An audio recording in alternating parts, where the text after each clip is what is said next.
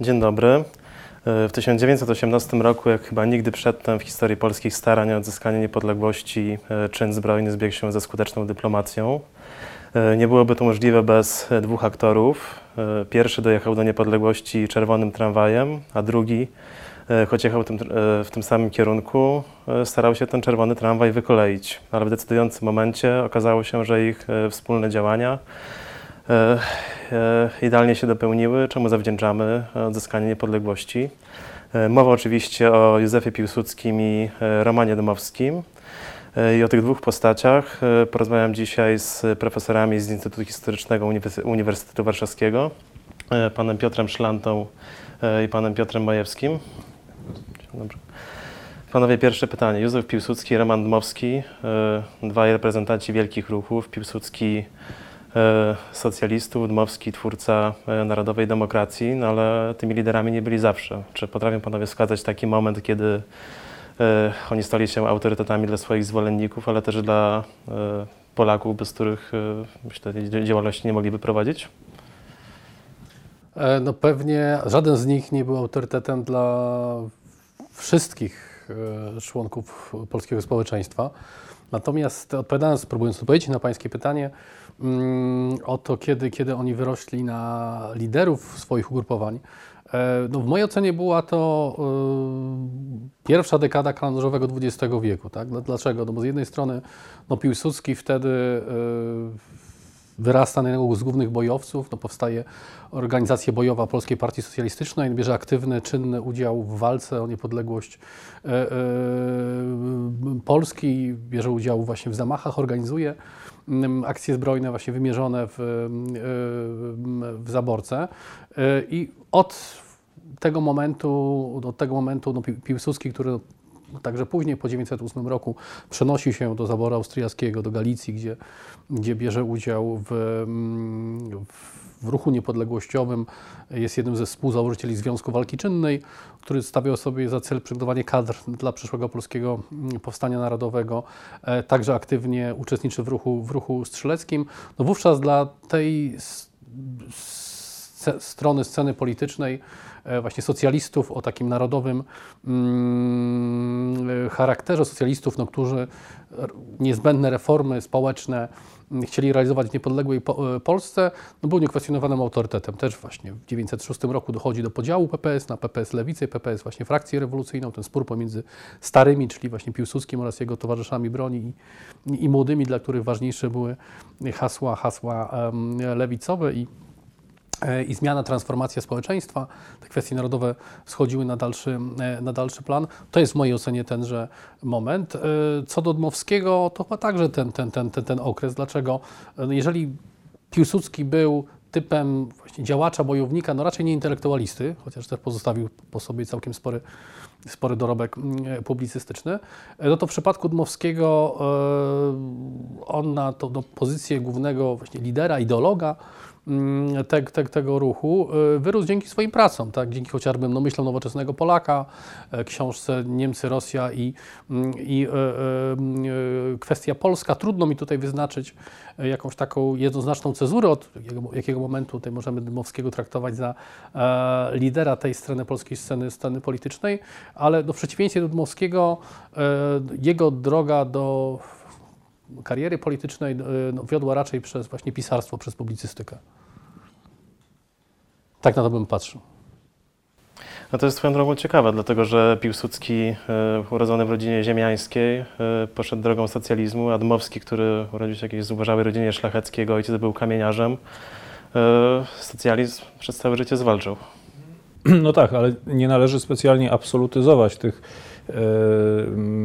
powiedzmy e, lewicowych sympatii u Piłsudskiego. To jest e, no właściwie e, nie do końca jasne, na ile on z tym socjalizmem się identyfikował autentycznie jako z powiedzmy wielkim, wielką ideologią polityczną, wielkim ruchem politycznym, na ile traktował go instrumentalnie, żeby walczyć z pomocą tych haseł o niepodległość. Ale niewątpliwie no, sporo ich różniło, zarówno pod względem pochodzenia, jak i no, konsekwencji tego, tegoż w postaci innych wizji społeczeństwa. No już można by powiedzieć tak w pewnym uproszczeniu pewnie, że e, fakt, że mm, Piłsudski przyszedł na świat w Zułowie, e, w właśnie dworku, w majątku ziemskim, w mm, takich okolicach, gdzie no, można powiedzieć panowały jeszcze realia przypominające Rzeczpospolitą szlachecką. To później owocowało jego takim właśnie E, jego taką wizją Polski jako pewnej wspólnoty e, historycznej, ponad e, etnicznej, większą otwartością na mniejszości narodowe, chociaż z tym może nie należy też E, przesadzać, dla, zwłaszcza dla e, czasów, kiedy Piłsudczycy byli już u władzy.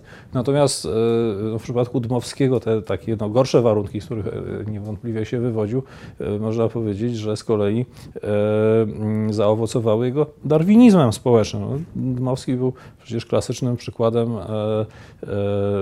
typowego, typowej dla tamtej epoki formacji intelektualnej, pozytywistycznej, ale no, przekonanej, że właściwie no, trwa ciągła walka e, gatunków, w tym przypadku na płaszczyźnie politycznej są to narody, tak? E, no i kto, kto będzie słabszy, ten, ten zginie, prawda? Stąd jego e, później wiele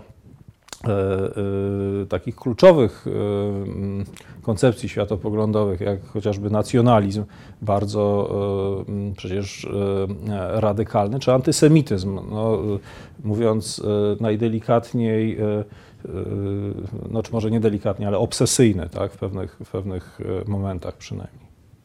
E, Piłsudski i Dmowski to nie tylko dwie wizje społeczeństwa, ale też e, dwie koncepcje dotyczące tego, w jaki sposób do odzyskania niepodległości dążyć.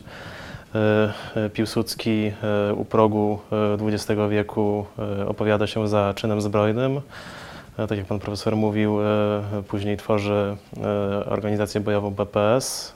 Dokonywane są zamachy na carskich urzędników. E, mamy rewolucję 1905 roku, kiedy e, Piłsudski ma nadzieję na to, że no, zrewoltowane masy robotnicze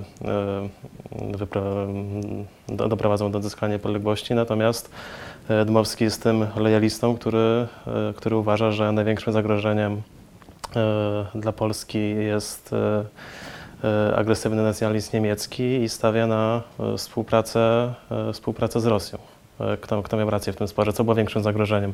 Wynardowienie ze strony Rosjan czy Niemców?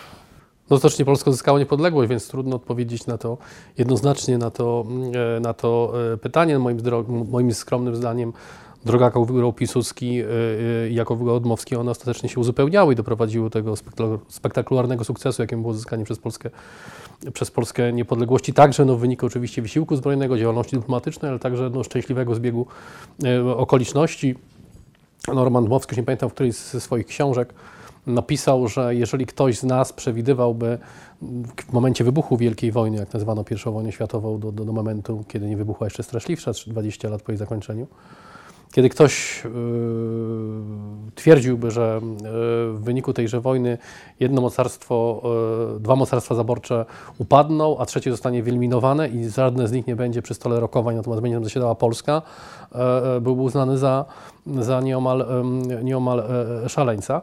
Ale wracając do Pańskiego pytania, no dlaczego, skąd ta, ta, ta odrębna, odrębna taktyka czy strategia walki o, o, e, o niepodległość? No Piłsudski był e, taką no, spadkobiercą pewnie romantycznej tradycji. Tak? On, o czym tutaj wspomniał mój kolega, wywodził się z Litwy, ze społeczeństwa wielonarodowego, z, no, z, ze szlachty tak kresowej, która miała zaniknąć w ciągu najbliższych kilku, kilkudziesięciu, jak się okazało, jak się okazało, jak się okazało lat. I oczywiście no, Piłsudski, zresztą jak to sam wyłożył w a bodajże jednym z zebrań partyjnych PPS-u w 1904 roku, że do tej pory wszyscy e, Polacy chcący walczyć o niepodległość właśnie wstrzymali powstania przeciwko Rosjanom, że Polacy byli gotowi sprzymierzyć się nawet z diabłem, nie wiem, czy to miał na myśli czasami nie, Napoleona, byleby pokonać Rosję. E, e, Rosja jako też państwo, które kontroluje większość ziem e, zamieszkałych przez Polaków, ma w tym materii najwięcej do, e, e, do stracenia. I w związku z tym, no właśnie kiedy wybuchła kiedy w wyniku y, klęski w wojnie z y, Japonią, także kryzysu gospodarczego, także w wyniku no, skrajnej nieefektywności caratu, jako systemu gospodarczego, społecznego i także politycznego doszło do wybuchu mm, rewolucji. Yy, No, Piłsudski z, wraz z towarzyszami chciał pogłębić tak, tę anarchię, doprowadzając do przekształcenia tej rewolucji społecznej w, w powstanie. Tak? Stąd trwający do dnia dzisiejszego taki spór, yy, yy, czwarte powstanie narodowe, czy też pierwsza, czy też pierwsza mm, e, e, rewolucja. No, Dmowski na to patrzył z nieco innej, em, z nieco, nieco innej e, perspektywy. Rzeczywiście jego zdaniem głównym wrogiem e, zagrażającym istnieniu narodowi, e, istnieniu narodu polskiego, przetrwaniu narodu polskiego takiego, były Prusy, e, czy też szerzej no, zjednoczone przez Prusy e, Niemcy, e, gdyż było to państwo e, zaawansowane technologiczne, bardzo sprawne, stosujące bezwzględną właśnie politykę i skuteczną politykę germanizacji e, Polaków e, będących właśnie poddanymi Wilhelma mm, II. E, Bez, jego zdaniem, bez odzyskania no, kolebki polskiej państwowości, jaką była Wielkopolska, trudno było sobie wyobrazić odbudowę, odbudowę niepodległości. Także no, Prusy były tym państwem, które miało, Prusy, Niemcy, były tym państwem, które e, naciskało na carat, aby nie przyznać Polsce e, autonomii. Tutaj też no, kolega wspomniał o tym społecznym darwinizmie, jakiego wyzna, jaki wyznawał mm, Roman Dmowski. Elementem tego społecznego darwinizmu i także tej walki poszczególnych narodów była koncepcja panslawizmu, tak? czy koncepcja taka oto, że wszystkie narody słowiańskie mm, powinny ze sobą blisko współpracować. Mamy do czynienia właśnie z walką nie tylko poszczególnych państw, mocarstw europejskich, ale całych właśnie ras. E, W związku z tym no, miejsce Polaków jest po stronie e, Rosjan w tymże konflikcie e, i w wyniku ewentualnego sukcesu rosyjskiego, także z powodu tego, że tych Polaków byłoby w, takim przypadku przełączenia do Rosji e, Galicji, Śląska Cieszyńskiego i, i ziem zaboru pruskiego, tych Polaków było po prostu zbyt dużo w państwie carów. E, Władze rosyjskie musiały przyznać Polsce autonomię i to byłby no, krok w kierunku odzyskania przez Polskę e, niepodległości, więc ten konflikt polsko-niemiecki był także, nakładał się na konflikt pomiędzy, między rasą słowiańską a rasą, rasą ge- germańską. Zresztą sam Dmowski no, uważał, że Polacy stoją na wyższym szczeblu rozwoju cywilizacyjnego niż, niż, niż Rosjanie. Wielu Polaków robiło kariery urzędnicze także w Rosji. E, Wielu zajmowało wysokie stanowiska także mm, e, e, w armii. No stąd ta różnica. Oczywiście ten wątek można byłoby jeszcze rozbudować. Wydaje mi się, że 1905 rok jest cezurą też z tego względu, że mm, jest przełomowy dla, zarówno dla Piłsudskiego, jak i dla. Dla, dla Piłsudski orientuje się, że strategia oparta na wywalczeniu niepodległości przez zrewoltowane masy robotnicze się nie sprawdza i e, przenosi się do Galicji, gdzie e, zakłada Związek Walki Czynnej i e, drużyny strzeleckie we współpracy z Austrią. Natomiast e, e, Dmowskiemu te zmiany po rewolucji 1905 roku e, umożliwiają e, działalność polityczną w Rosji i zostaje wybrany do Dumy. No tak, to wynika wprost z tych odmiennych założeń, które każdy z nich przyjął i z odmiennych wizji mm, polityki w ogóle. Y, Ja bym jeszcze, tylko może wracając do tego, y, o czym mówił y, mm, profesor Szlanta, dodał, że E, no jednak e, żaden z nich e, nie miał takiej wizji, nie mógł mieć takiej wizji e, jasnej, że prawda, oto, e, nie wiem, w przededniu I wojny światowej postawimy na państwa centralne, tak się mówi w przypadku Piłsudskiego, powołując się na jego e, jedną wypowiedź, a w odpowiednim momencie przerzucimy to e, poparcie nasze na e, państwa Entente, prawda? Nie mógł przewidzieć, jak się Nikt nie mógł tego przewidzieć. E, wypadki. No. e, to, to, e, to był scenariusz zupełnie zaskakujący dla wszystkich i jest- to legenda. No, tak samo jak oczywiście Dmowski nie mógł przewidzieć, że wojna potoczy się w ten, a nie inny sposób, bo zapewne zakładał, e, że mm, wielka ofensywa rosyjska, która miała ruszyć na samym początku e, e, Wielkiej Wojny, no jednak wyzwoli dużą część właśnie ziem etnicznie polskich zaboru pruskiego i zaboru austriackiego, no i że Rosjanie podyktują tą swoją wizję w takim bądź innym zakresie. To był też rachunek oczywiście bez gospodarza, bo e, no, Rosjanie e, wbrew nadziejom e, Dmowskiego e, wcale się nie kwapili przecież na początku wojny do tego, aby e, spełniać e, jego e, życzenia. E, No właściwie to, ten jego e, ta jego działalność w Dumie, o której Pan przed chwilą wspomniał, jest e, no, z tego punktu widzenia porażką, prawda?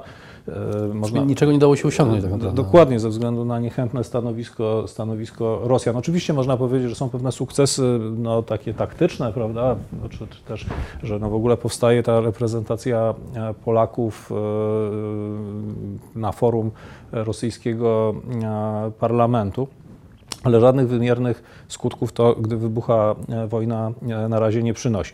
No i e, w gruncie rzeczy tak samo jest z Piłsudskim, no bo mm, legiony, oczywiście one mają swoją legendę, stały się później jednym z mitów założycielskich II Rzeczpospolitej, no ale przecież to była garstka ludzi, wobec których mm, Austria naprawdę nie zaciągała żadnych zobowiązań, tak? Mogła tę kartę w dowolnym momencie właściwie odłożyć na bok i Wydarzenia I wojny światowej e, właściwie wraz z aktem 5 listopada, który jest takim przecież przełomowym wydarzeniem prawda, dla, sprawy, e, dla sprawy polskiej, wskazują, że no, państwa centralne chciały jednak Piłsudskiego marginalizować, prawda, rozegrać, rozegrać e, ten scenariusz polski e, po, e, po swojemu. Więc e, mnie się wydaje, że e, no, oczywiście e, Pamiętając o zasługach Dmowskiego i Piłsudskiego dla odzyskania niepodległości, nie powinniśmy e, tego absolutyzować, bo e, tak naprawdę no, mamy do, do czynienia w dużej mierze z dwoma legendami, które zresztą są e, konkurencyjne. Tak? Do dzisiaj zwolennicy jednego i drugiego e, pana m, spierają się o to, który z nich bardziej przewidział to, czego się przewidzieć nie dało.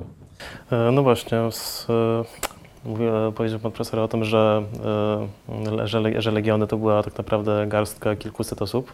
No i kilkuset, tak, bo maksymalnie służyło jednorazowo chyba 20-25 tysięcy żołnierzy Ale- w legionach. ale- Tak? ale- To na Natomiast, koniec, ale to nie, Mhm. byli, nie byli wszyscy zwolennikami Piłsudskiego. no, zgoda, oczywiście, że tak. No, mieliśmy też drugą brygadę, gdzie, gdzie dowodził tam Haller i były dość poważne napięcia polityczne, tak, i jeżeli no, pierwsza brygada mówiła Znaczy, tak Adrianie- gdy pierwsza brygada kadrowa wkracza do e, Galicji, Kompania to kadrowa. jest kompania kadrowa, e, to jest chyba... No to jest nie, tak, nie, niewiele tam ponad nie wiem, 100 stu- osób. około 150, tak, tak. Niosą tam- siodła na plecach, Mhm. bo nie mają musi- koni. mhm. Tak.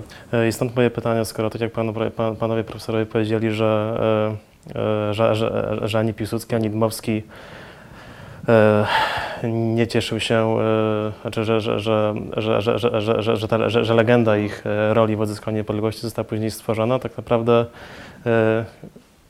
który, który z nich mógł cieszyć się e, większym rzędem dusz e, tutaj w e, kongresówce, która była największą częścią zaboru? No to na początku oczywiście to ulegało, to ulegało zmianom w czasie, tak? Natomiast skoro Pan tutaj wspomniał sierpień 1914 roku i sam początek wybuchu I wojny światowej, to bezpiecznie rządem dusz, rządu sprawowała Narodowa Demokracja.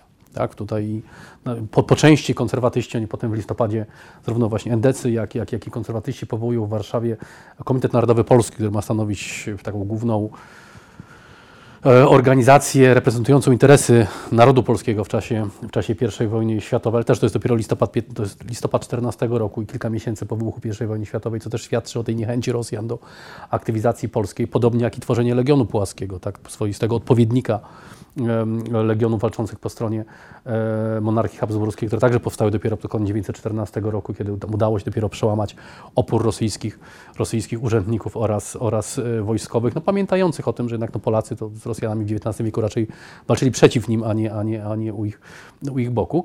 Ale faktycznie em, wiel, e, do, czu- żołnierze mm, kompanii kadrowej mm, spotkali się nie z rozumieniem, niechęcią, czy wręcz nawet z taką jawną wrogością ze strony, ze strony mieszkańców Królestwa Polskiego, y, to można tłumaczyć y, takim czystym psychologicznym mechanizmem, przyczynami psychologicznymi może raczej, a nie politycznymi. Dlaczego?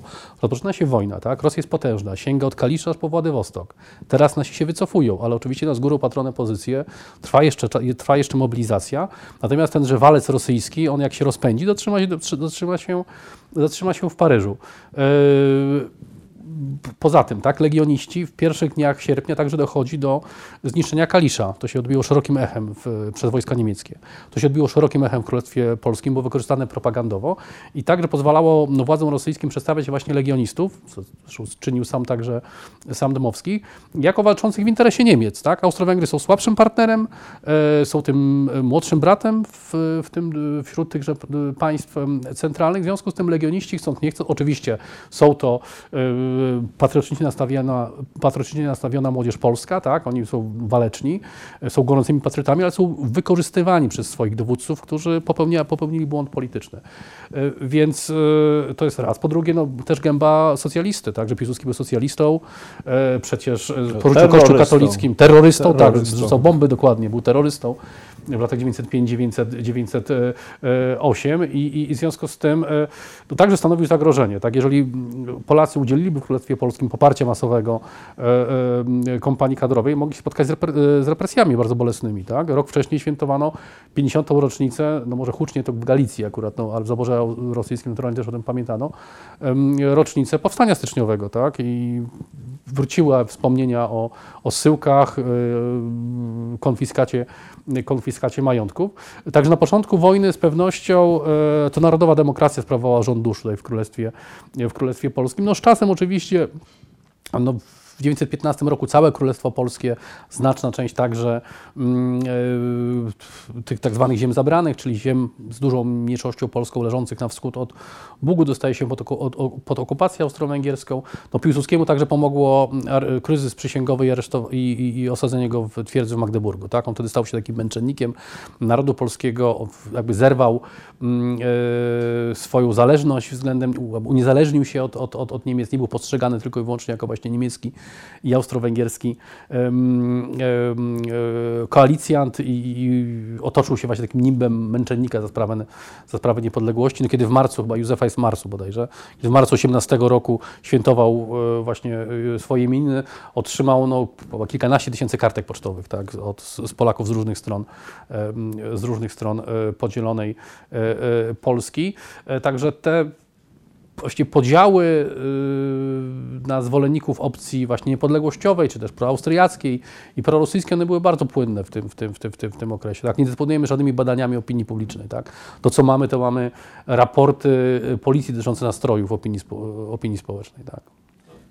Ja bym jeszcze tylko jedną rzecz e, powiedział. Ja bym nawet powiedział więcej niż kolega, że to był w ogóle taki problem Piłsudskiego e, przez cały okres jego kariery politycznej, e, czyli również w dwudziestoleciu międzywojennym, że w gruncie rzeczy, e, choć przecież Piłsudczycy rządzili i Piłsudski był tym no, właściwie w pewnym momencie niekwestionowanym przywódcą państwa, to rząd dusz jednak cały czas sprawował Dmowski i Narodowa Demokracja. No, można to bardzo prosto udowodnić. To znaczy, e, gdyby e, było inaczej, Piłsudski nie musiałby przeprowadzać zamachu stanu w 26 roku. No, sięgnąłby po prostu po władzę legalnymi środkami. On jednak przy całym poparciu, jakie miał przede wszystkim e, na lewicy wówczas i w kręgach takich kombatanckich, no nie był wystarczająco silny, żeby e, e, tę e, mm, jakby żeby, żeby sobie w sposób konstytucyjny zapewnić, zapewnić władzę. Stąd zamach, tak? No i to będzie później powracało aż do jego śmierci, a nawet po jego śmierci w ten sposób, no, że ci, ci Piłsudczycy e, bez Piłsudskiego. No, będą szukali jednak jakiegoś zbliżenia z narodową demokracją, będą e, przejmowali część jej haseł, ale też będą próbowali, no właściwie, no, Rydz Śmigły przecież będzie to w 1937 roku bardzo wyraźnie e, sądował, będą próbowali stworzyć taki wspólny, taki nacjonalistyczno-państwowy front, prawda? No ale tu już wybiegamy do okresu po śmierci Piłsudskiego. No były też takie części kraju, jak na przykład no, Wielkopolska, gdzie w ogóle Piłsudski był osobą jakby no, nielubianą z założenia. e, i podchodzą do niego z bardzo dużą, z bardzo dużą rezerwą. Tak, Gdzieś w tej całej rozmowie ucieka nam Roman Dmowski. Mówiliśmy Mhm. o akcie 5 listopada, y, kiedy jednak okazało się, że w tym momencie postawienie na państwa centralne było postawienie na, na tego dobrego konia, no bo tutaj cesarze Niemiec i Austro-Węgier dają Polakom gwarancję niepodległości. A co w tym momencie robi Dmowski? On jest w Rosji, ale potem woltuje i no bardzo szybko wyjeżdża, wyjeżdża do, na zachód. Zresztą on sam docenił również akt, znaczenie aktu 5 listopada. Jak wspominał, jeżeli e, do listopada 1916 roku traktowano e, politycy zachodnioeuropejscy, tak, głównie francuscy i brytyjscy, traktowali polskich działaczy emigracyjnych jako cenne źródło informacji, teraz po akcie 5 listopada zaczęli traktować jako, potencja, jako reprezentantów potencjalnej dużej siły politycznej, jaką można, można e, e, wykorzystać. No i kiedy Rosja się pogrąża w kryzysie wewnętrznym, kiedy następuje właśnie upadek caratu, powołanie do życia rządu tymczasowego oraz równoległej struktury władzy, jaką były raty delegatów robotniczych i, e, i e, żołnierskich, e, Dmowski postanawia no, przenieść ciężar swoich działań politycznych do, do e, Europy Zachodniej. Na początku w Szwajcarii, ale po kilku dniach ta instytucja przenosi się do, do Paryża, zresztą za zgodą władz e, francuskich. Powstaje Komitet Narodowy Polski, czyli właśnie organizacja, no trochę taki odpowiednik NKN-u, czyli Naczelnego możemy Komitetu Narodowego. podkreślić, że tym momentem, kiedy polskie aspiracje narodowe zostały oficjalnie uznane, była rewolucja w Rosji upadek caratu. No, zgoda, tak jest rzeczywiście. Już, już pod koniec marca, czyli w sumie to cztery tygodnie nie- niespełna od, od obalenia caratu, zarówno, zarówno rząd tymczasowy, jak i Piotrogrodzka Rada Delegatów Robotniczych i Żołnierskich no, przyznają Polsce prawo do samostanowienia. Tak? Tak, to rozwiązuje ręce aliantom zachodnim.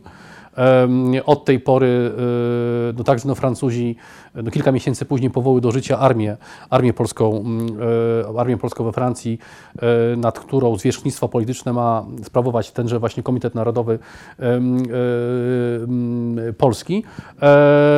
E, I e, no, sprawa polska ulega w związku z tym jakby umiędzynarodowieniu. Tutaj jeszcze skoro mamy wspomniany akt 5 listopada, m, także te deklaracje tych dwóch równoległych władz rosyjskich.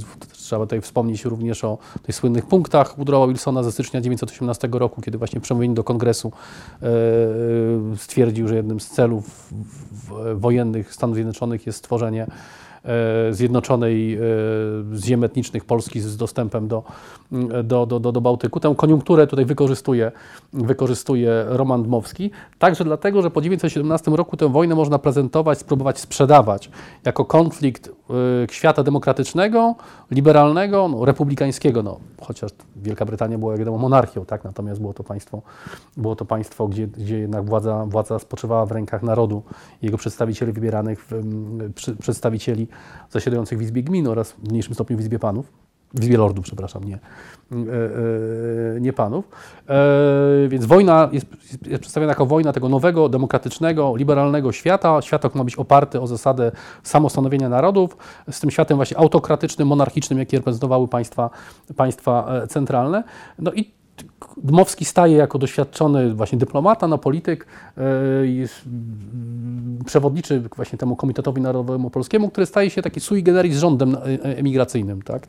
W 1917 roku najpierw Francja, no potem po kilku tygodniach także inne mocarstwa mm, e, alianckie, mocarstwa ententy uznają tenże Komitet za reprezentantów narodowych, za reprezentantów interesu narodowego polskiego po, po, po, po ich stronie. Potem ten Komitet Narodowy Polski, kiedy Polska już uzyska niepodległość, po tym jak w styczniu 900 w 1919 roku do tego komitetu zostaną dokoptowani przedstawiciele naczelnika państwa, stanie się polską delegacją na konferencję, na konferencję e, e, paryską. Jak Dmowski w liście do swojej znajomej pisał, bodajże w grudniu 1919 roku, no moim psim obowiązkiem jest tutaj zostać, dopilnować kwestii polskiej, bo jeśli te, to, co teraz stracimy, niełatwo uzys- będzie uzyskać, uzyskać w przyszłości, tak on wraca do Warszawy dopiero chyba w 20 roku, mi się wydaje, tak jakoś tak przed, przed Bitwą Warszawską, e, tak na, na, na, na, e, na stałe. Wcześniej chyba był chory, leczył się w Szwajcarii, tak?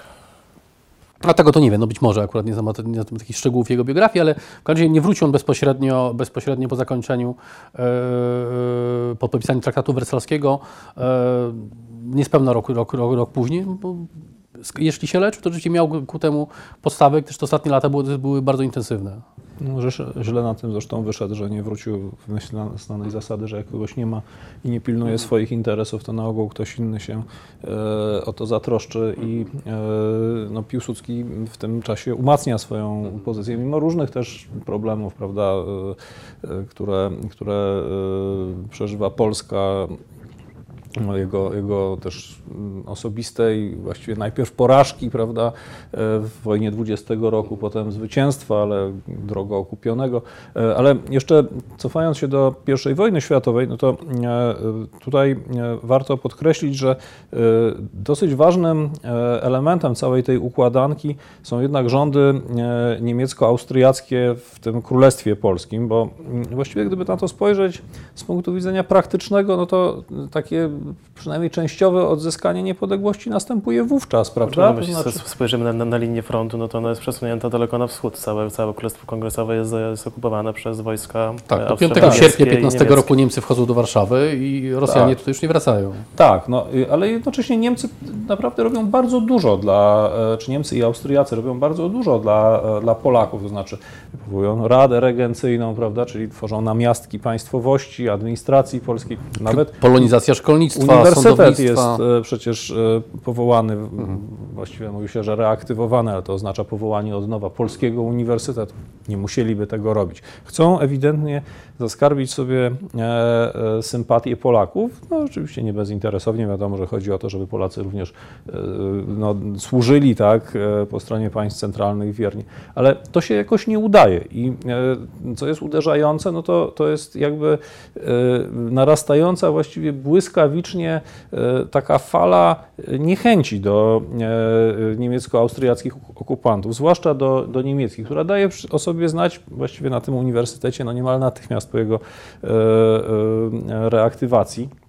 Studenci po prostu protestują przeciwko, e, przeciwko Niemcom. I to jest e, mm, pewien paradoks, który właśnie e, z jednej strony sprzyja oczywiście bardzo Dmowskiemu, obecnemu już wówczas w Paryżu, ale z drugiej strony sprzyja Piłsudskiemu, bo Piłsudski już w tym czasie zdążył, czy, czy no właściwie może nie w tym czasie, ale, ale chwilę później dokonuje wolty, o której tu mówiliśmy, odmawia złożenia przysięgi. No, zresztą wiele ryzykując, bo właściwie mogła się to wszystko, się to wszystko e, dla niego skończyć dużo gorzej. Niemcy początkowo planowali przecież postawić go przed sądem. E, e, tak, w Gdańsku był, był tam przez pewien czas nawet więziony. No i ostatecznie wybrali taki wariant, wydaje się, naj, naj, najbezpieczniejszy i, że tak powiem, obrotowy, to znaczy pozwalający na różne manewry w przyszłości. Ale To usiłowali przekonać Piłsudskiego, tak, kiedy się już w Magdeburgu, aby no przynajmniej podpisał taką lojalkę, że nie podejmie działań godzących bezpośrednio w interesy państw, państw centralnych. Ostatecznie wypu- wypuszczają go już wtedy, kiedy w Niemczech wybucha rewolucja. E, Cesarz ucieka do, e, do, do, do Holandii, no po to, aby zapewnić bezpieczne przekazanie władzy właśnie Polakom w, na, na, obszarach okupacyjnych oraz także e, wycofanie się no jednak setek tysięcy niemieckich żołnierzy, którzy stacjonowali zarówno w Królestwie Polskim, jak i na tak, tak zwanych obszarach Oberostu, czyli terenach okupowanych należących niegdyś do Rosji, leżących na wschód od, na wschód od y, y, y, Bugu.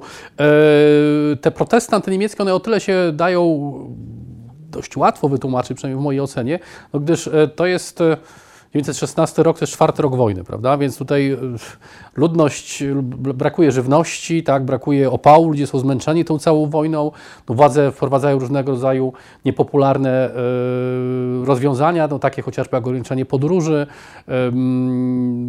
eksploatacja ekonomiczna, tak, no, konfiskata dzwonów, nim klamek mosiężnych, podatek od psów na przykład zupełnie zrozumiały tutaj No, na dzisiaj też go w mamy. Królestwie Polskim. No nie wiem, nie mam psa, mam kota, nie płacę żadnego podatku, więc mam nadzieję, że, Może się nie że nie muszę, tak, może nie będę się tutaj, nie, nie będę się może tutaj przyznawał, ale no, wiadomo, że żadna okupacja nie, nie, jest, nie, nie jest, nie jest y, sytuacją komfortową, tak, zarówno dla jednych, jak i, jak i dla drugich, więc także na Niemców, na Austro-Węgrów, których zresztą pogardzano, tak, no, ponieważ to Królestwo Polskie one były podzielone na dwie, powiedzmy, strefy okupacyjne, na wojskowe gubernatorstwo e, carsko-królewskie w siedzi, z siedzibą w stolicy w, w Lublinie i warszawskie gubernatorstwo mm, e, generalne właśnie z siedzibą e, w Warszawie, któremu tutaj szefował Hans von Bezeler, pruski oficer, ale bardzo taki sympatyczny wobec Polaków. Tak? On o Polakach niewiele wiedział, przyjechał tutaj w 1915 roku, e, pomagał mu także chociażby no, Bogdan Hutenczapski, taki trochę zgermanizowany przed wojną ziemianin z, z Pomorza, który zdaniem legionistów przeszedł taki szybki kurs e, patriotyzmu, mm, będąc tutaj w Warszawie w latach 905-918.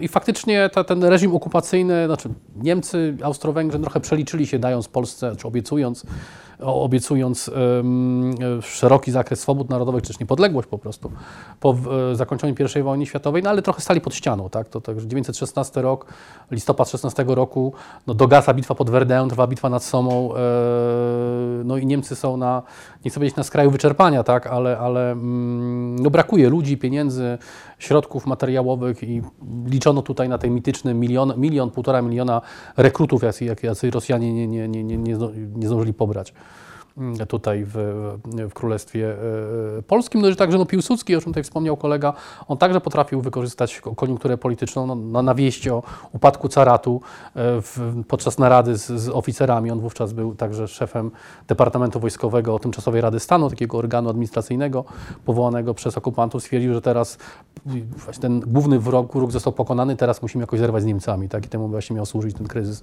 kryzys przysięgowy. No właśnie, no może zatrzymamy się też przy tym 1918 roku. Mam, mamy listopad. y, Mamy taką sytuację, że tak jak mówili tutaj panowie Piłsudski, który y, być może nie ma rządu dusz w królestwie, ale jednocześnie jest tą osobą, która współpracowała wcześniej z państwami centralnymi i jemu jest przez y, Radę Regencyjną ofiarowana na- najpierw władza wojskowa, a potem również władza polityczna. No, to, to musi być na pewno nie w smak, ale jak sobie myślę jednak o tym obozie piłsudczykowskim, E, No to myślę też o, e, o Moraczewskim, o, e, o rządzie Daszyńskiego. To jednak socjaliści wykształcili kadry, które tutaj e, w Królestwie miały dużo do powiedzenia. Czy, czy e, e, wśród endeków takich posta- postaci nie było, a też z drugiej strony e, jeszcze Polska Organiza- Organizacja Wojskowa, której nie powiedzieliśmy, e, stworzona przez Piłsudskiego, czy ona jakąś rolę odegrała w tym, że e, akurat to obóz Piłsudskiego przyjął władzę, a nie, e, a nie, a nie endecję. No właśnie, no to jest e, e, kluczowa kwestia, bo e, niezależnie od tego, rząd dusz sprawowała endecja, no to e, żeby przejąć władzę, trzeba mieć też pewne instrumenty, e, zwłaszcza w takiej sytuacji, jak opanowała w roku 1918, kiedy doszło do właściwie takiego no, e, załamania się, prawda, e, do takiej implozji e, tych struktur e, e, okupacyjnych.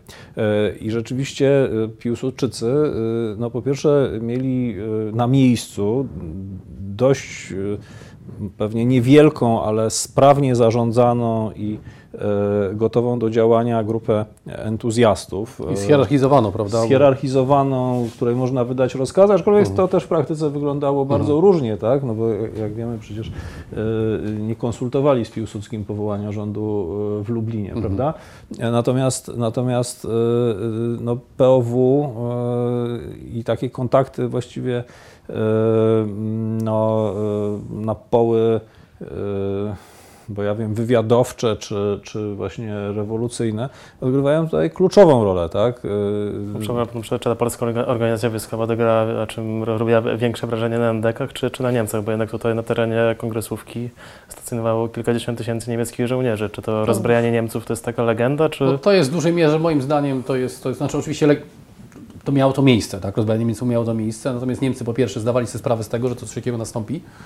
E, i nawet tutaj dowódca garnizonu warszawskiego no, wydał bodajże 7 albo 8 listopada właśnie rozkaz do podległych mu jednostek, aby żołnierze nie wychodzili, nie wychodzili pojedynczo, e, z, z, tylko w grupach e, i trzymali się raczej, raczej w, w garnizonach, nie wychodzili na miasto bez, bez takiej potrzeby. Także przekazanie władz, nie ma tutaj czasu i miejsca, aby dokładnie opisywać kalendarium tego, ale no, przekazanie władzy odbyło się na, w wyniku no, porozumienia, kiedy wraca Piłsudski. W Warszawie się ukonstytuowała Rada Delegatów y, Żołnierskich, obradująca zresztą w Pałacu Prezydenckim obecnym. E, Piłsudski przy tej Radzie wystosował, do tej Rady wystosował swojego specjalnego prze- pełnomocnika Ignacego Bernara, który miał ewentualne napięcia i kwestie sporne rozwiązywać na, e, e, na miejscu. I to z tą Radą Delegatów sam Bezeler w przebraniu cywila z grupą najbliższych współpracowników łodzią odpłynął kilka dni później właśnie łodzią do, do, do leżącego i wówczas jeszcze po drugiej stronie granicy Torunia, opuszczając mm, e, Warszawę. E, Więc oczywiście dochodziło do rozbrojenia, natomiast nie było to jednak zjawisko masowe. Większość żołnierzy opuściło e, Warszawę w sposób zorganizowanych transportach, tę broń oddawali dopiero, dopiero na granicy, E, ale na przykład no, w takiej Łomży, e, kiedy usiłowano rozbroić tamtejszy niemiecki garnizon, e, doszło do walk, zginęło kilka osób, no i Niemcy zagrozili spalenie miasta. Je- Jeżeli nie zostanie im otworzony otwarty korytarz, no tam na szczęście z Łomży było niedaleko do Niemiec, no bo to Prusy Wschodnie, zapominajmy o tym.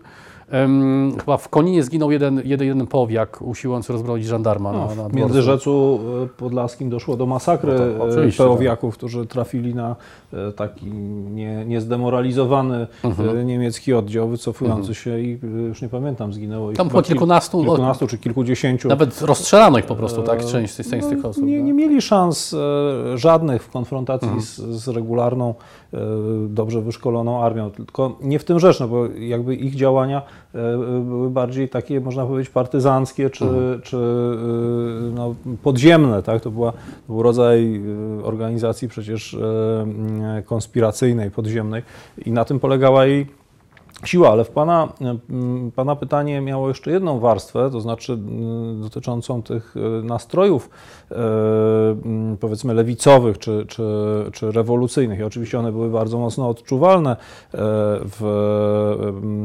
Królestwie Polskim, w ogóle na ziemiach polskich, nie tylko zresztą tam, również w Niemczech i jakby wszyscy bali się, że za chwileczkę no, dojdzie do, tutaj do rewolucji społecznej, która no nie, nie tyle, że przyniesie Polsce niepodległość, co e, doprowadzi do bolszewizacji e, kraju. Stąd też e, myślę, że dawano też kredyt zaufania Piłsudskiemu jako człowiekowi, który jest e, w stanie zapanować nad tymi e, nastrojami. E, Kiedy się obserwuje to, co pisała mm, e, prasa e, prawicowa w tamtym e, okresie, no to widać, że również ona jest ostrożna, to znaczy, że, że ona przestrzega bardzo przed, przed bolszewizmem, ale jednocześnie e, jakby e, zdaje sobie sprawę z tego, że sytuacja jest bardzo napięta i że e, no jakieś mm, koncesje tak, e, e, na rzecz tych, tych warstw prawda, najuboższych będą musiały zostać wykonane. No, zresztą dochodzi wówczas do niezwykle mm, spektakularnego przesunięcia na lewo prawda, tych, tych e, nie wiem, nastrojów, czy w ogóle programu politycznego. Te, te dwa pierwsze rządy no, rzeczywiście są niezwykle, używając tutaj wyświechtanego określenia, postępowe. Tak? Prospołeczne. Gdy- prospołeczne, gdy chodzi o decyzje, które, które podejmują. No, jak było z ich realizacją później, to jest co innego, ale, ale przecież no jest 8-godzinny dzień pracy, są y, y, powszechne prawo wyborcze również dla kobiet, co było jednak, y, nie było standardem na Zachodzie, prawda? I No, tak we Francji tak dopiero po II wojnie światowej, tak, kobiety. E, więc następuje takie bardzo wyraźne przesunięcie właśnie i prospołeczne, jak powiedział kolega, i, i demokratyzacja e, bardzo, bardzo e, wyraźna, która jest jakąś tam odpowiedzią na ten stan wrzenia. No też na Zamku Królewskim, to warto może tutaj wspomnieć, przez kilka tygodni powiała czerwona flaga i nikt nie miał odwagi jej, e, e, jej zdjąć. W grudniu 18 roku no, powstaje no, partia komunistyczna. E, także pod koniec listopada mamy do czynienia z wielkimi mani ma- manifestacjami skrajnej lewicy, także tutaj, tutaj w Warszawie. I Piłsudski z tym swoim właśnie bagażem, doświadczeniem socjalistycznym, on się i także szerokim autorytetem, tak? no bo jednak on był takim, można powiedzieć, typem czy miał no, takiego no, nieskazitelnego, mm, e, bezkompromisowego bojownika o niepodległość Polski, już niezależnie od tego, jakie on miał tam poglądy po- e, polityczne, ale tego, ten jego socjalistyczny background, to, że on przez, właśnie jechał tymże tramwajem, e, tym czerwonym tramwajem do przystanku Niepodległość, to mo- pomogło mu skanalizować nastroje. Tak? Też wracając jeszcze do endeków, oni też, sam Dmowski bardzo z dużą dozą e, e, sceptycyzmu podchodził do tego, co się dzieje w Warszawie. Na, na pewno brakowało możliwości wpływania na, to, na, na tą e, e, sytuację. On się w ogóle obawiał, że e,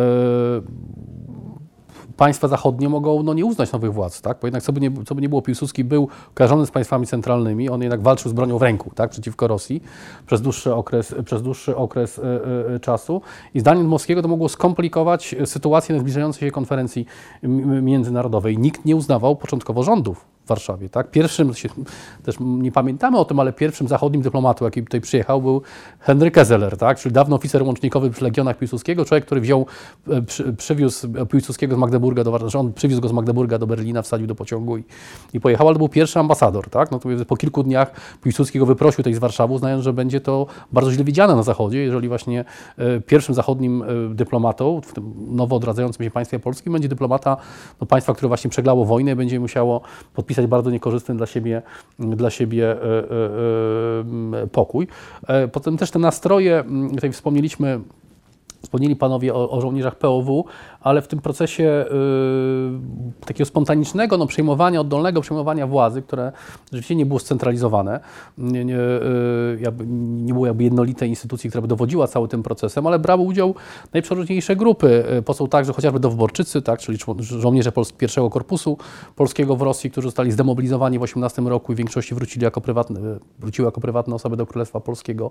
No, Polska Siła Zbrojna, tak, czyli Polnische Wehrmacht, e, instytucja, która, e, znaczy, no, polskie siły zbrojne, tak, no, które, które miały się tworzyć w ramach tego państwa mm, sprzymierzonego z, e, e, z Niemcami. Harcerze, kolejarze, e, młodzież gimnazjalna i szkolna, która się spontanicznie, tak, robotnicy w Łodzi, także się spontanicznie do tego, do tego mm, em, przyłączali, czy też no, również żołnierze państw zaborczych. No.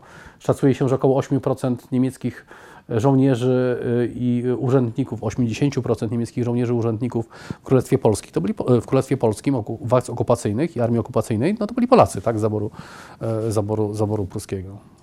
Dobrze, ko- koniec końców e, to uznanie udało się uzyskać także dzięki Romanowi Dmowskiemu, który, e, który był wtedy we Francji, zabiegał o sprawę polską i uznanie polskich granic z Wersalu. E, Teraz nasz czas się powoli kończy, więc już tej kwestii wersalskiej niestety nie poruszymy. E, Ale chciałem spytać jakby o dwie wizje e, mm, Organizacji Państwa Polskiego, które reprezentował Dmowski i Piłsudski, jeśli chodzi o uregulowanie e, relacji z mniejszościami. No, jak Polska, Polska, druga Rzeczpospolita to było państwo złożone w dużej części z mniejszości, z Ukraińców, Białorusinów, Żydów.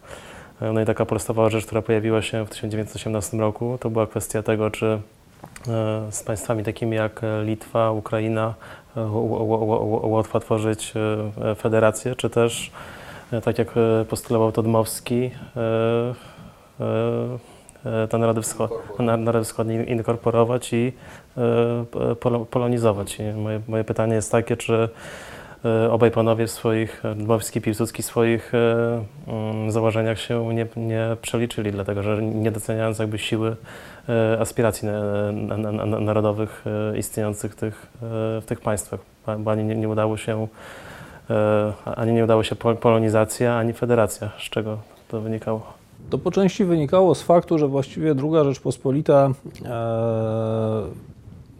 w pewnej mierze na skutek konfliktu właśnie między Piłsudskim a Dmowskim nigdy nie wypracowała e, jednej polityki e, mniejszościowej. To znaczy, no właściwie można powiedzieć, że Piłsudczycy takiej polityki w ogóle nie mieli. Tak? No, ona się opierała na takim e, stwierdzeniu późniejszym już e, e, marszałka, że z mniejszościami trzeba postępować surowo, ale sprawiedliwie. Tak? No to jest trochę jednak za mało, żeby oprzeć na tym e, zarządzanie państwem, w którym e, powiedzmy 30-35% e, mieszkańców należy do e, innego narodu niż, e, niż naród polski. E, Jeśli chodzi o Dmowskiego, jego wizja była spójniejsza, to znaczy on chciał konsekwentnie e, polonizować, czy też może raczej asymilować e, mniejszości, które e, jego zdaniem nadawały się do asymilacji, czyli e, Ukraińców i Białorusinów, zresztą mówiono nie o Ukraińcach, tylko o, Rusinach, co miało obniżać ich jakby poziom dojrzałości narodowej niejako bagatelizować problem. Natomiast oczywiście chciał e, bardzo e, stanowczo e, z tej wspólnoty wyłączyć Niemców i Żydów. No, szczególnie Żydów, tak jak już mówiłem, obsesyjnie e, nie znosił, uważał ich za zagrożenie dla polskiej e, kultury, tożsamości. Samo, Wewnętrzny okupant, można powiedzieć. Tak, samo, samo, samo zło. Z czasem to się u Dmowskiego stawało no już zupełnie aberracyjne do tego stopnia, że przecież napisał powieść taką, no, powiedzmy, niewysokich lotów, która no, miała właśnie przestrzegać przed e, Żydami.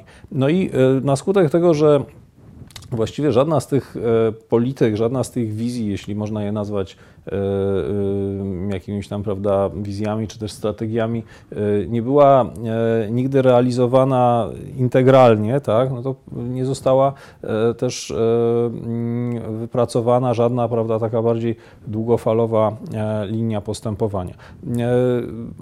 Można powiedzieć też, że w tych okresach, kiedy y, jeden bądź drugi obóz miał taką chwilę, kiedy, kiedy mógł te swoje plany wcielać w życie, również ta polityka zawodziła. No,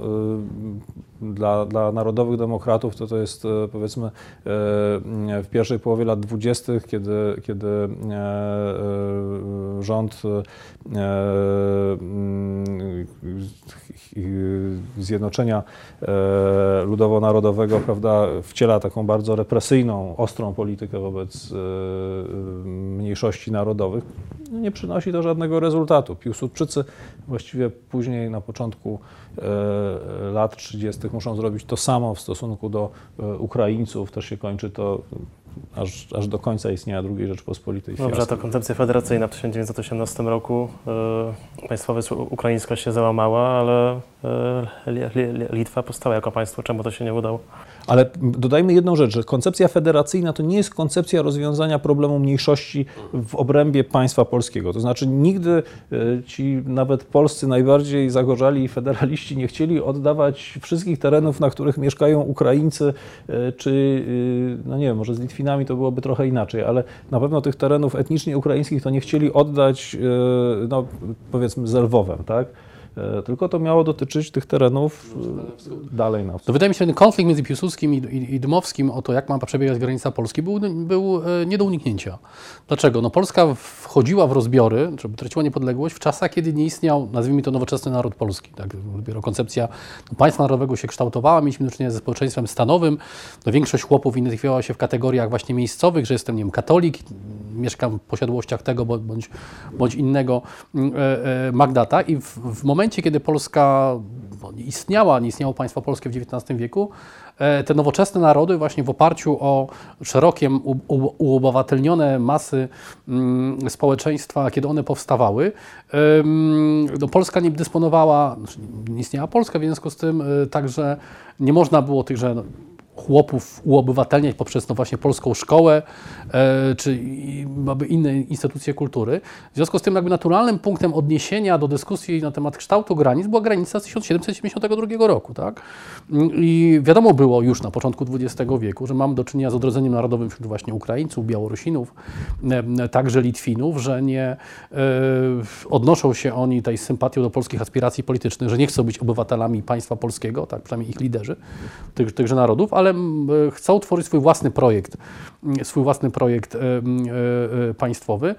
Ten federalizm no, Piłsudskiego on też może wynikał z tego, że on sam mieszkał na Kresach, tak? No, był, był polskim szlachcicem e, z, z, z polonizowanej no, litewskiej, litewskiej e, rodziny. No, no, strykał się zarówno właśnie w, tych, w tym swoim majątku, jak i w Wilnie, zarówno właśnie z Polakami, jak i Żydami, e, Rosjanami, tak, no, Białorusinami, Litwinami, więc no, zdawał sobie sprawę z tego, że no, Polska mm, no, nie jest w stanie tych mniejszości wchłonąć i z punktu widzenia także bezpieczeństwa, bo również myślał o tym, jak, jak, jak, w jaki sposób ta Polska, jaka powróciła na, na mapę Europy, mm, ma funkcjonować jako państwo w, w, regionie, e, że tego typu sojusz, e, oczywiście sojusz, w którym to Polska, Polska będzie miała dominującą pozycję, zapewni jej no, tą quasi-mocarstwową pozycję. Tak? Na pewno poprawi jej położenie względem Rosji oraz względem, względem, względem Niemiec. E, No, w przypadku Dmowskiego, on, zresztą a propos też Ukraińców, on, już nie pamiętam w której z swoich książek, ale mówił, że on, on nie krytykuje polityki wynarabiania Ukraińców w Galicji. Tak? Dlaczego? Z jednej strony, jeżeli się uda z nich zrobić Polaków, no to z punktu widzenia polskiego nacjonalizmu bardzo dobrze. Tak? Oni tego świetnie nadają. A jeżeli nie, to trzeba ten ukraiński nacjonalizm w wyniku konfliktu z Polakami, tego nacisku polonizacyjnego na tyle wzmocnić, aby stanowili oni przeciwwagę dla, e, dla Rosjan, aby potem byli w stanie samodzielnie opierać się, opierać się e, e, Rosji, która nie uważała, zresztą jak jak poczytamy czy posłuchamy, to co mówi prezydent Putin, cały czas nie uważa narodu ukraińskiego za, za niepodległy, nie- niezależny od rosyjskiego byt. Dlaczego się udało Litwinom? Byli mniejsi, leżeli na uboczu, tak bym może powiedział. E, Polacy zajęli to, co było z- ich punktu widzenia najważniejsze, no, czyli jedno z centrów polskiej kultury, jaką było, jaką było Wil, Wilno w 20 roku. W związku z tym tych Litwinów można byłoby zostawić na, na boku. No, w przypadku Ukrainy jednak to jest zbyt duże terytorium, zbyt duża ludność, leżąca no, na, na bezpośredniej tej granicy pomiędzy Rosją i ziemiami rosyjskimi i, i, i, i polskimi. Ale może także, może jednak zbyt słaba świadomość narodowa wśród Ukraińców, tak, taka zbyt mała determinacja walki o swoje, e, o swoje e, e, państwo. To, to, to, to, to chyba także jest jedna z, z przyczyn tego, że ten projekt właśnie państwowości ukraińskiej, ta rewolucja ukraińska z lat 1917-1921, no nie powiodła się. Tak? Ziemie ukraińskie zostało ostatecznie podzielone między Rzeczpospolitą a, a, a Rosją. Żyjemy w takim świecie, gdzie jednak, chcielibyśmy żyć w takim świecie, gdzie demokratycznym i otwartym, natomiast e, ani Piłsudski, ani Dmowski chyba jednak tutaj e, wz- wzoru dobrego nie stanowią, dlatego że, że Żab- Żaba i panowie też prowadzili działalność e, polityczną w II Rzeczypospolitej. E, Piłsudski parlamentaryzmu nie znosił, czego wyrazem był zamach stanu przez niego przeprowadzony. I parę E, bonmotów jeszcze, których nie można zdecydować. Prześladowania opozycji. Z kolei Dmowski, który, który odmawiał e, praw obywatelskich e, przedstawicielom mniejszości, coś, co jest dzisiaj nie do e, pomyślenia. Ale z drugiej strony mamy pomniki, mamy ulice, Mhm. Akademię ku czci. E, Czy powinniśmy o tych postaciach pamiętać? E, Czcić je? Jeśli tak, to w jaki sposób? Znaczy ja myślę, że oczywiście pamiętać o tych postaciach powinniśmy. Są częścią naszego historycznego dziedzictwa, mają niekwestionowane zasługi dla odzyskania niepodległości. No i y, obaj y, byli no, wielkimi y, postaciami historycznymi z całym y, bogactwem różnych sukcesów, porażek, błędów, prawda? I no, gdybyśmy chcieli z nich rezygnować, to na pewno byłoby to ze szkodą dla również tego, co wiemy o samych sobie dzisiaj. Odrębne pytanie jest takie, y, czy i y, w jakim stopniu, czy też w jakiej formie powinniśmy ich e, dzisiaj czcić. E, No i e, no nie chcę tutaj wchodzić e, w dyskusję, czy są potrzebne mm, i słuszne pomniki Piłsudskiego, Odmowskiego, naz, ulice nazwane na ich pamiątkę, ale no, wydaje mi się co najmniej słuszne postawienie tego pytania, które, które Pan zadał, mianowicie czy rzeczywiście no, mogą być patronami naszej współczesnej, prawda, e, demokratycznej Polski. E, Czy e, no, czasem e, tak powiedzmy ich bezrefleksyjnie e, chwaląc e, i czcząc, e, nie e, zapominamy o tym, że no właśnie jakby to powiedzieć, no jeden z nich dokonał zamachu stanu krwawego, e, prawda, drugi e, wyznawał bardzo e, taką e, zamkniętą, e, ksenofobiczną wizję e, świata i, i społeczeństwa polskiego i że no może nie są najlepszymi przewodnikami e, w przyszłość, przy, mówię, całym uznaniu ich e, wielkości i, e, i zasług. I wydaje mi się, to zawsze mi się wydawało zresztą e, trochę śmieszne, że e, w tym XXI wieku wciąż e, muszą naszymi e, wyborami, prawda, e, rządzić trumny, e, tak kiedyś, prawda, powiedziano obrazowo, e, dokładnie, prawda, e, dwóch e, Polaków, którzy no, zmarli przed wybuchem II wojny światowej, prawda, to wydaje mi się trochę archaiczne i o Piłsudskim mówiono również w dwudziestoleciu międzywojennym, że jest dyktatorem archaizmu, prawda, no i ja się trochę boję, żebyśmy tak poprzez ten kult taki bezrefleksyjny obu postaci również ten, w, tą, w taką archaiczność nie, nie popadali. No pamiętać oczywiście o nich trzeba, moim zdaniem e, zasługują oni zarówno na pomniki, e, place czy też ulice m, swojego imienia, ale podzielam tutaj opinię e, profesora Majewskiego, że jak do każdej postaci historycznej, tak, zarówno tej ze świecznika, jak i m, nie wiem, polityka zasiadającego w tylnych ławach m, e, Sejmu, no należy podchodzić z pewnym, z pewnym krytycyzmem. Należy, nie należy tutaj także moim zdaniem zapamiętać, e, zapominać o kontekście historycznym. Tak? No, jednak to był, nie był, świat, w którym oni żyli, to nie był świat demokracji. Tak? To były zupełnie inne wartości to jeszcze jest przed, przed II wojną światową, przed, przed, przed, przed Holokaustem.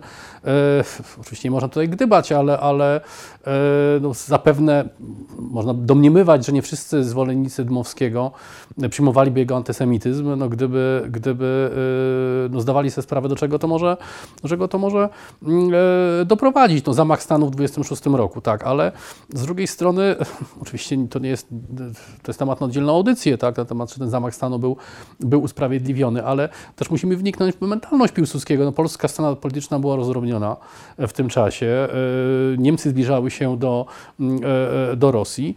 E, No i konstytucja, tak, to był człowiek, który, można pisać, pisał konstytucję no, swoją własną krwią, krwią swoich żołnierzy od 905 roku do, do 918, do 921, nie tam 18 roku. W związku z tym on no, miał takie poczucie, no, ta Polska, że ta Polska nie jest dana raz na zawsze, tak, że to się może, że Polska może faktycznie okazać się państwem, państwem sezonowym, więc łatwo nam teraz jakby krytykować, mm, kiedy ta Polska jest oczywistą oczywistością, mm, krytykować e, no, decyzje polityczne podejmowane przed. Na pewno obaj byli gorącymi polskimi patriotami, tak? dla których no, ojczyzna była wartością nadrzędną. Rozumieli, definiowali ją inaczej, wybrali inne środki jej e, służenia, natomiast no, są, no, członka, są wybitnymi postaciami w polskich dziejach i zapominać o nich w żaden sposób nie, nie, nie można. I z pewnością położyli, położyli olbrzymie zasługi mm, e, dla odzyskania przez Polskę państwowości. Ja, ja jedną rzecz tylko dodał, mianowicie y, zasadniczo zgadzając się z dużą częścią tego, co e, powiedziałeś, powiedziałbym, że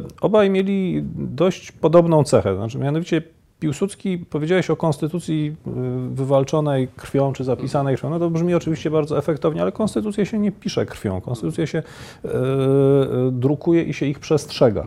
E, Po to, są, po to, po to, po to zostały wymyślone. Myślę, że Piłsudski uważał Polskę za swoją własność. To znaczy miał taką niestety złą cechę bardzo wielu wybitnych e, przywódców, który uważał, że państwo, e, którzy uważali, że państwo to ja. Admowski bardzo podobnie, z tą różnicą, że nie uważał jej za swoją własność, tylko za własność swojego obozu politycznego, z którym w związku z tym ma prawo zrobić, co będzie e, chciał. No tutaj y, powiedziałbym tak, Dmowski uważał, że naród polski jest suwerenem, skoro suweren sobie e, życzy czegoś, tak, no jakby wykluczenia na przykład mniejszości e, narodowych, to może to zrealizować. I to też nie jest dobra postawa. E, Piłsudski Dmowski, podobnie jak większość postaci w polskiej historii, miała jasne i czarne karty, więc może po prostu zamiast bez, bezrefleksyjnego kultu stawiajmy na krytyczną refleksję. Dziękuję bardzo za rozmowę. Dziękuję.